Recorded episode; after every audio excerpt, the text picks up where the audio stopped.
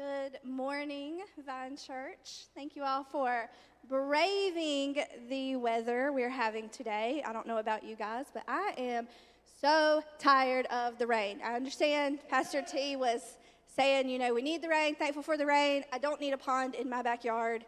Um, so I'm over that. I'm over having a three year old that I have to keep inside. All the mama said, Amen. Um, but thank you for um, braving, braving, the rain to be here today. We appreciate that. Um, I want to start by thanking Vine Worship for opening us today. And also, I want to start by thanking um, Pastor T for allowing me to speak to you today. But more so than that, what's important to me is that um, there are a lot of pulpits, even within a two mile radius of here, that would never allow a woman to stand in it. Um, I know that is the way the churches I grew up in um, were. So I'm thankful to Tyler for allowing me this opportunity and other women that have stood in this pulpit. Um, looking around the room, I know um, some of you who know my family are like, why is her family not here? And that's because I did not tell them. So I know my mama is going to be scrolling Facebook, see me standing on this stage, and be like, what the heck? Sorry, mom, I love you. Um, but um, if I have not had the pleasure to meet you yet, my name is Brittany Hanvey. Um, I have been a part of the Vine Church since it was just a calling and an idea in Pastor T's head. Um, and it has been so cool to watch all that God has done here. Um, and about the Sunday before our very first Sunday, um, Alex myself, Tyler, and Joel, we met in the gym. It was empty, the lights were off, smelled like a gym, um, and we just prayed for our church and what that would look like. And in that prayer, um, I kind of just said, God, we don't know what we're doing. Um, side note, it's been six and a half years and we're still making it up as we go along. Um, but I said, God, we don't know what we're doing, but we're here and we're listening. Um, tell us what you would have us to do, and, and that's what we'll do. And since that day, I've kind of ran from standing on the stage. Um, every single every single year when Mother's Day came up, Pastor T's like, "It's your time," and I'm like, "No, it's not." And Alex is like, "It's your time," and I'm like, "Nope." Um, but so when this Mother's Day rolled around, or this this season rolled around, of course, Alex says, "Are you going to do it this time?" And I was like, "Nope." And God kind of convicted me and He said, Hey, remember when you stood in that gym and you told me that you would listen and do what I say? When I tell you, you don't get to pick and choose which things to listen to. And I was like, But God, I meant for the church. Whatever, whatever you tell the church, that's what we'll do. And he said, Mm-mm, that included you too. So here I am. Um, I am pretty nervous, not gonna lie to y'all. Um, I can stand in front of a room of 500 people, strangers, and be perfectly fine. But standing in front of a room of people that I know personally, quite honestly, terrifies me because if this goes terrible, I have to come back and look at y'all next week. Um, so even if it does, pretend it didn't. Um, so, kind of jumping right in, I'm going to recap um, what Tyler talked about last week. Um, so, in Ruth 1, we learn um, that there was a famine in Bethlehem. So Naomi and Elimelech take their two sons and leave their home um, looking for food, looking for a better life. Um, so they move to Moab. Um, and what the a lot of people don't necessarily know is that Moab was not a place of God. Um, the Moabite people did not follow God. They did not serve God. Um, they did not honor God. Um, it was a place of pagan worship, and it was not a place for the people of God to be. Um, so, in a way, we can kind of look and we can be like, Elimelech, what are you doing? But I think as a lot of us in the room as parents, we can understand why he would do that, why he would take his family out of the place of God to look for food, um, because he was afraid that his family would ultimately die. Um, so he, Elimelech and Naomi take their sons um, and they move to Moab. And ultimately, Elimelech dies. Um, and sometime later, at some point, um, his two sons marry Moabite women, and their names are um, Orpah and Ruth. And we, we talked about both of them um, last week. And the Bible says about 10 years later, both of the sons also die. Um, so now that leaves Naomi, Orpah, and Ruth alone with no real way to provide for themselves. Um, and so after some time, Naomi hears that the Lord is providing for the people of Bethlehem. So she decides that it's time to go home. Right? Um, she tells her daughters in law, go back home. Like, my, my sons have died. I'm not going to have any more sons at this point. Um, you know, go back home to your families. Um, the Bible says that there was some dramatic weeping and dramatics. Um, but ultimately, Orpah does go back to her, um, her family's home, but Ruth refuses um, and tells Naomi that she's going to go back to Bethlehem with her, right? So Naomi takes Ruth and goes back to her home of Bethlehem, um, back to the people of God, um, where people are worshiping God. Um, and we, we can see examples of this um, of people returning home or back to God all throughout the Bible, probably the most notable being the prodigal son. Um, and maybe you can relate to that in your life. Can you think of a time um, that you you were not trusting God's path, or you thought what God was telling you was not the right way, and you kind of tried to take your own? And how does that usually turn out for you? Um, but through the grace of God, um, Naomi and we are able to come back to God with nothing. And the people of God um, in Bethlehem, and God welcomes Naomi back home. Um, so, moving on, what we're going to talk about today is um, Ruth 2. And Ruth, Ruth 2, especially, but really the whole book of Ruth, is really an account of God's provision um, for Naomi and um, for Ruth.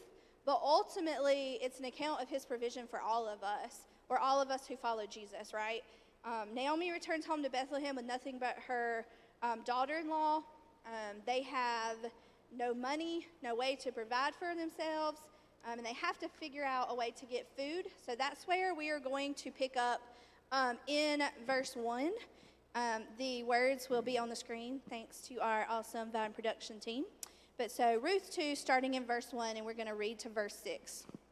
Um, now, Naomi had a relative on her husband's side, a man of standing from the clan of Elimelech, whose name was Boaz. And Ruth the Moabite said to Naomi, Let me go into the fields and pick up the leftover grain behind anyone in whose eyes I find favor. Naomi said to her, Go ahead, my daughter. So she went out, entered a field, and began, glean, began to glean behind the harvesters. As it turned out, she was working in the field belonging to Boaz, who was from the clan of Elimelech. Just then, Boaz arose from Bethlehem and greeted the harvesters. The Lord be with you, he said. The Lord bless you, they answered. Boaz asked the overseer of his harvesters, Who does that young woman belong to? The overseer said, She is the Moabite who came back from Moab with Naomi. She said, Please let me glean and gather among the sheaves behind the harvesters. She came to the field and has remained here from morning till now, except for a short rest in the shelter. so in here, we see that they're, they're back in Bethlehem. They have no means for food. Um, say Naomi, Ruth asked Naomi, um, let me go and find food for us. Out of respect for Naomi being the elder, Ruth asked permission to provide for them right? And so she goes out um, looking for a field that she can glean in. And by God's grace, she happened upon Boaz's field. What are the, what are the chances of that, right? All the fields in Bethlehem, and she happened upon um, a field of her late husband's relatives, right? We, we know that that was not a happenstance. Um, but so God leads her to Boaz's field. Um, the Bible tells us that Boaz is a man of standing, or some um, translations and commentaries call him a man of wealth.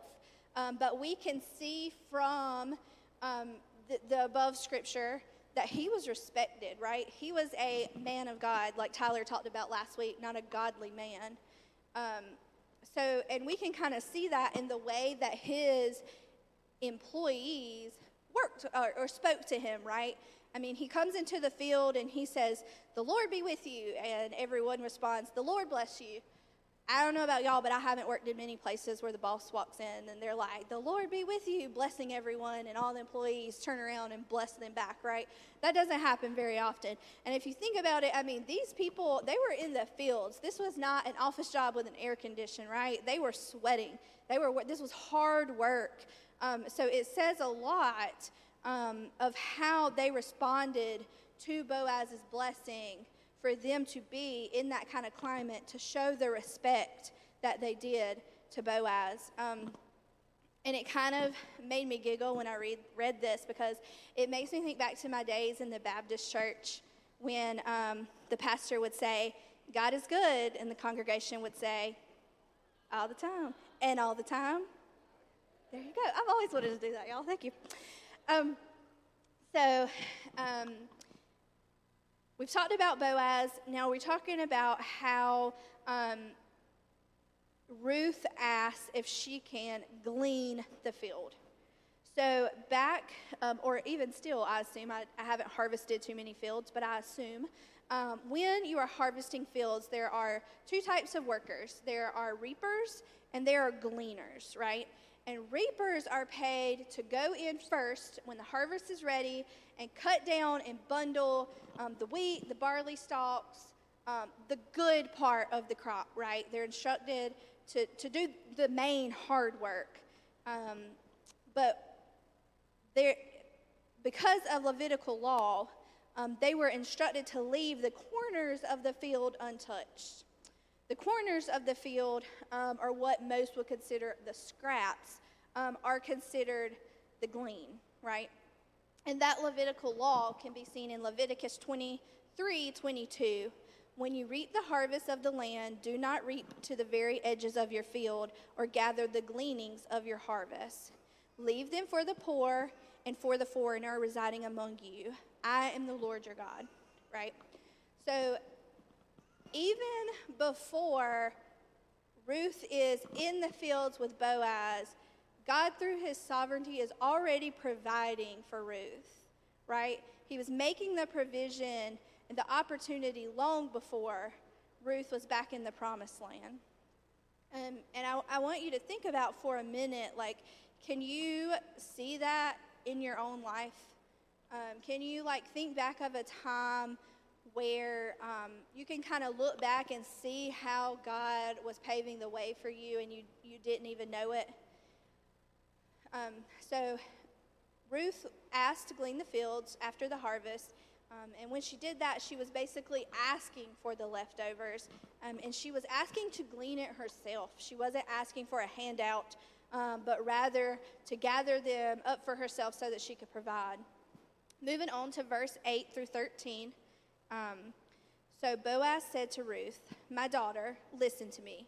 Don't go and glean in another field, and don't go away from here. Stay here with the woman with the women who work for me. Watch the field where the men are harvesting and follow along after the women. I have told the men not to lay a hand on you, and whenever you are thirsty, go and drink from the water jars the men have filled. At this, she bowed with her face to the ground.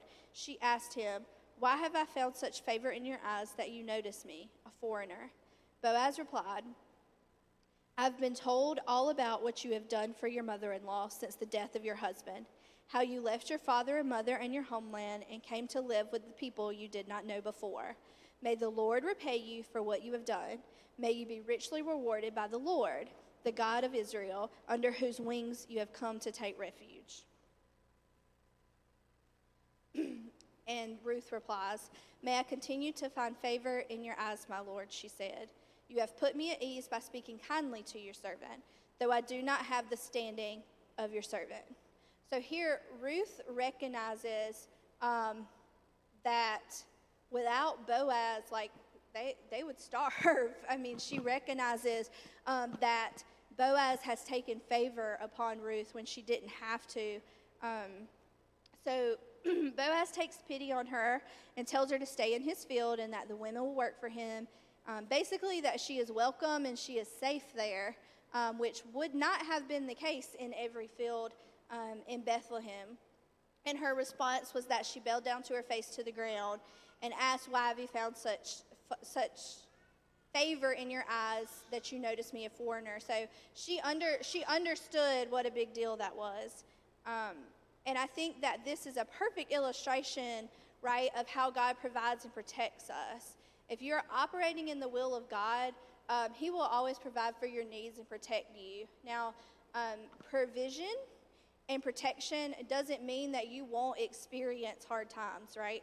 I mean, even when we operate in the will of God, bad things are going to happen to us. We're going to lose loved ones. We're going to lose our jobs sometimes. Um, maybe you get a diagnosis that uh, terrifies you. I, I, don't know what that looks like in your life, uh, but provision and protection protection doesn't mean that you won't experience hard times, but it does mean that every single time and every single one of those hard times, that God will be there to guide you through it.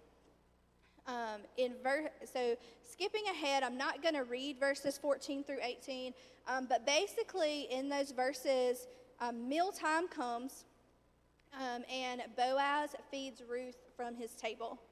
And that's kind of a big deal too because he doesn't know Ruth. He just kind of knows who she is.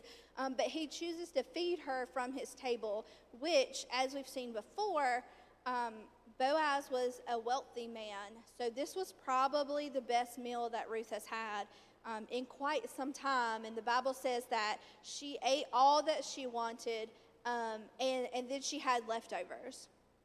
So after they eat, um, and it's time to go back to work into the fields, Boaz instructs his workers um, to let Ruth gather all she wants.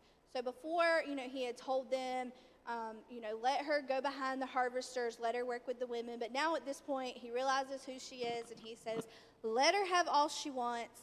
Um, and even tells his workers to pull out stalks from the main harvest, right? So he, he, he instructs them to pull out the good stuff um, that they have harvested and give to her.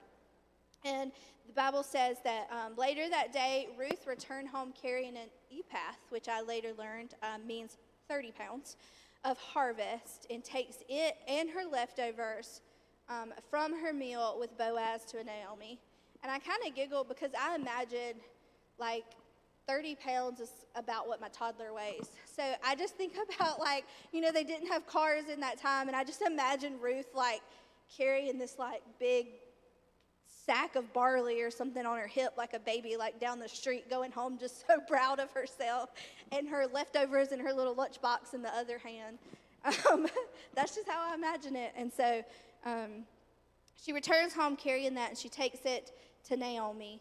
Um, so Ruth went to Boaz's field that morning with nothing, and she expected nothing, right? Like she knew that no one here, she's not from the people of Bethlehem, like they owed her nothing. So she went expecting nothing. But God used Boaz and provided all that she needs, plus more, right? And I think that that's another illustration that we can see in our own life. Who, what, what, think of a time in your life where you had nothing, but God used um, maybe the people of God to give you all you need um, plus more. Picking back up in verse 19, I'm going to read verse 19 and 20. Her mother in law asked her, Where did you glean today? Where did you work? Blessed be the man who took notice on you. Then Ruth told her mother in law about the one whose place she had been working. The name of the man I work with today is Boaz, she said. The Lord bless him, Naomi said to her daughter in law. He has not stopped showing his kindness to the living and the dead, she added. That man is our co- close relative. He is our guardian redeemer. Okay, so Ruth comes home, she has all this food, and Naomi's like, Where did you get all this? Not Naomi also had no expectations of what Ruth would come home with. You know, um, Naomi expected Ruth to come home with scraps for them just to be able to make it by. And, you know, Naomi says, Where where did all this food come from? Because this is not what she expected. And Ruth tells her um, that she's been in the field of Boaz, and he, she says, she being Naomi says, um, he is our close relative, and He is our guardian redeemer. And I'm sure in that moment, Ruth's head was like, because she just happened upon um, their family's guardian redeemer.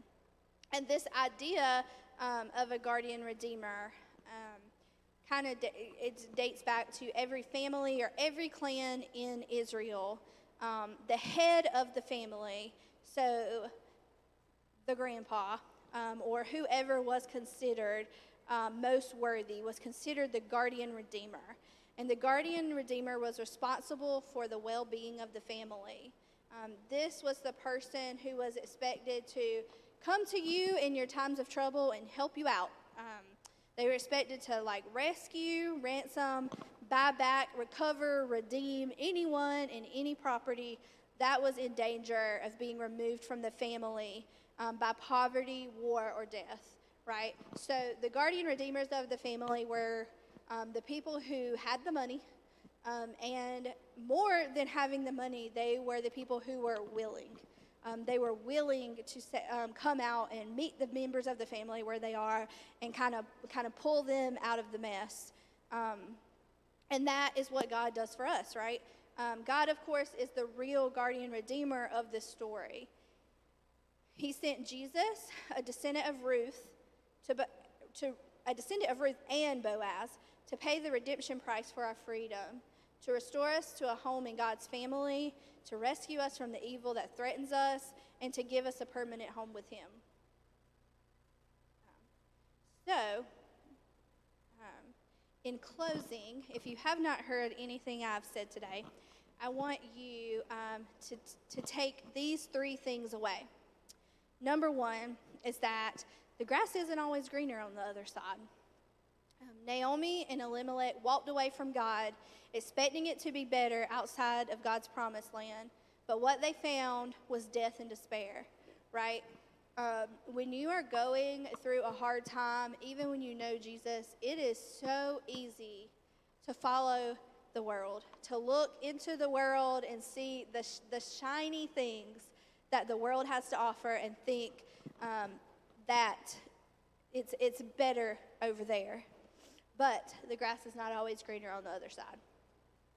The second thing I want you to take away um, is that through God's grace, we can always come home. Um, just like He did for Naomi, God and the people of God will always welcome you back um, when you've strayed from God. The third closing takeaway that I want you to take is that um, God will always provide for his children. He will provide physically for you and your family, and he will make a way when there seems to be no way. Um, so, um, with every head bowed and every eyes closed, every eye closed, um, I want to ask you today are you like Naomi? Um, maybe you have a personal relationship with Jesus, um, but, but you've strayed away from him. Like I said, the grass looked greener on the other side, and you've been trusting your own plans for your life instead of God. Um, maybe you've been like me and you tell God things, um, but then you pick and choose when He answers.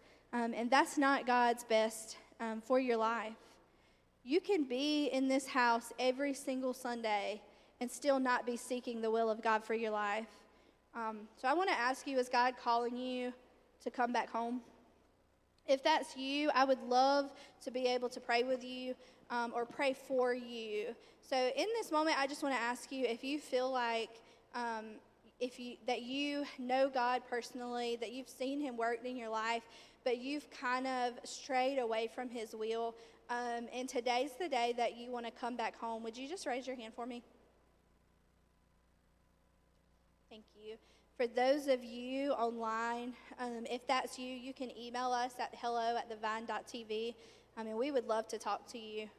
Um, or maybe you're like Ruth, um, and prior, prior to when she came to Bethlehem, and you haven't had that moment in your life where you've surrendered your life to Jesus. Um, I just want to give you that opportunity today. Um, if that's you, I want you to pray this prayer with me, and the people of the house is going to pray the prayer out loud for the benefit of those coming to know Jesus for the first time. So if you would repeat after me Dear Jesus, I believe I'm a sinner, separated from you. Come take over my life, Lord. Teach me to follow you step by step for the rest of my life the best way I know how. If, if that's you, if you just prayed that prayer for the first time and you're in the house, I ask that you let someone know today before you leave. Um, don't leave this place um, without making that known, without um, without letting us know. And if that's you and you're online, um, whether that be today or six months from now, maybe you're watching this this this sermon. Um, I ask that you email us at the hello at the vine.tv. I mean, we would love to talk to you and get you connected. Um, but I'm going to pray, and then the vine worship is going to come back out. Dear Jesus, um, thank you, Lord, that you provide for us the same way that you provided for Ruth and Naomi, Jesus. Thank you, God, that we're able to come into this place, Lord, that we're, we're able to turn a Stinky gym every single Sunday into holy ground, Lord, where we can come and we can worship you. I pray for every heart, Lord, who did some business with you today, God. I pray that um, you would give people the courage that they need, Jesus, um, to speak out, to let someone know, um, God, so that we can encourage them. We pray that you would keep us safe as we leave this place today and be with us as we um, continue worshiping. In Jesus' name we pray. Amen.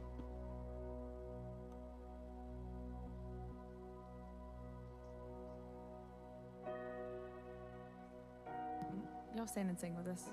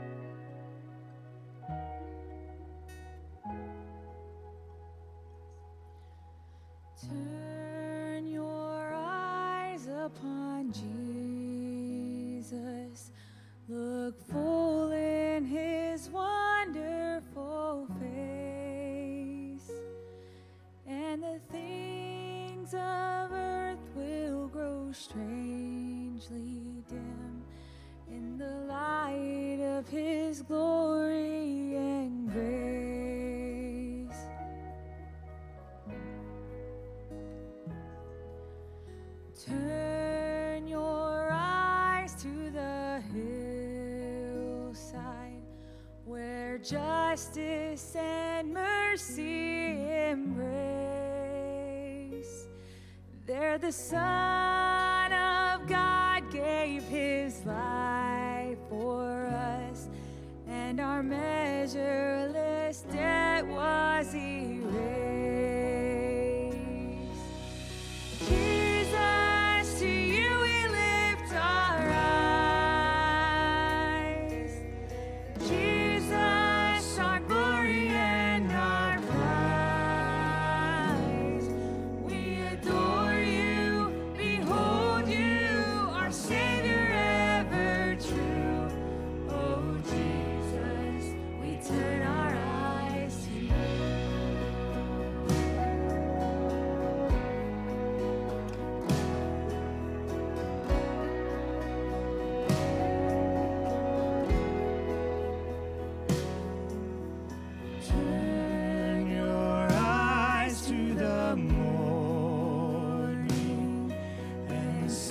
Jesus, our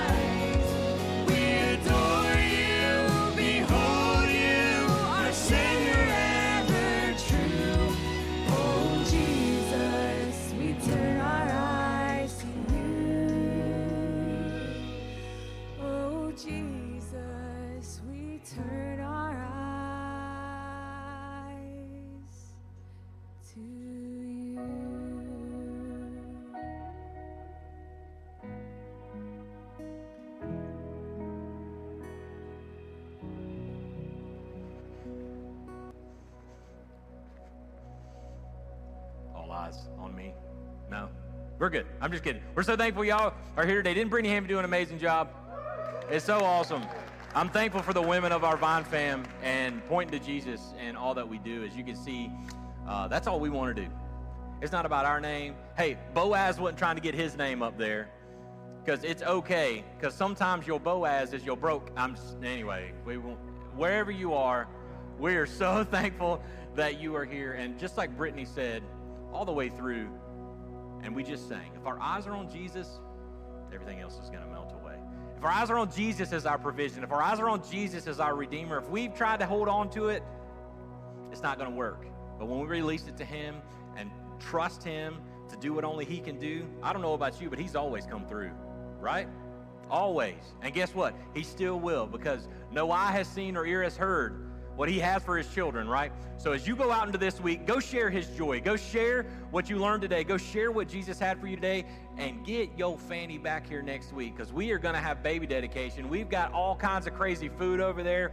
And I mean, it's going to be nuts. It's, it, it, it's going to be incredible. It's going to be awesome. So make sure that you make plans to be here. Have an awesome week. And always remember the best is still yet to come.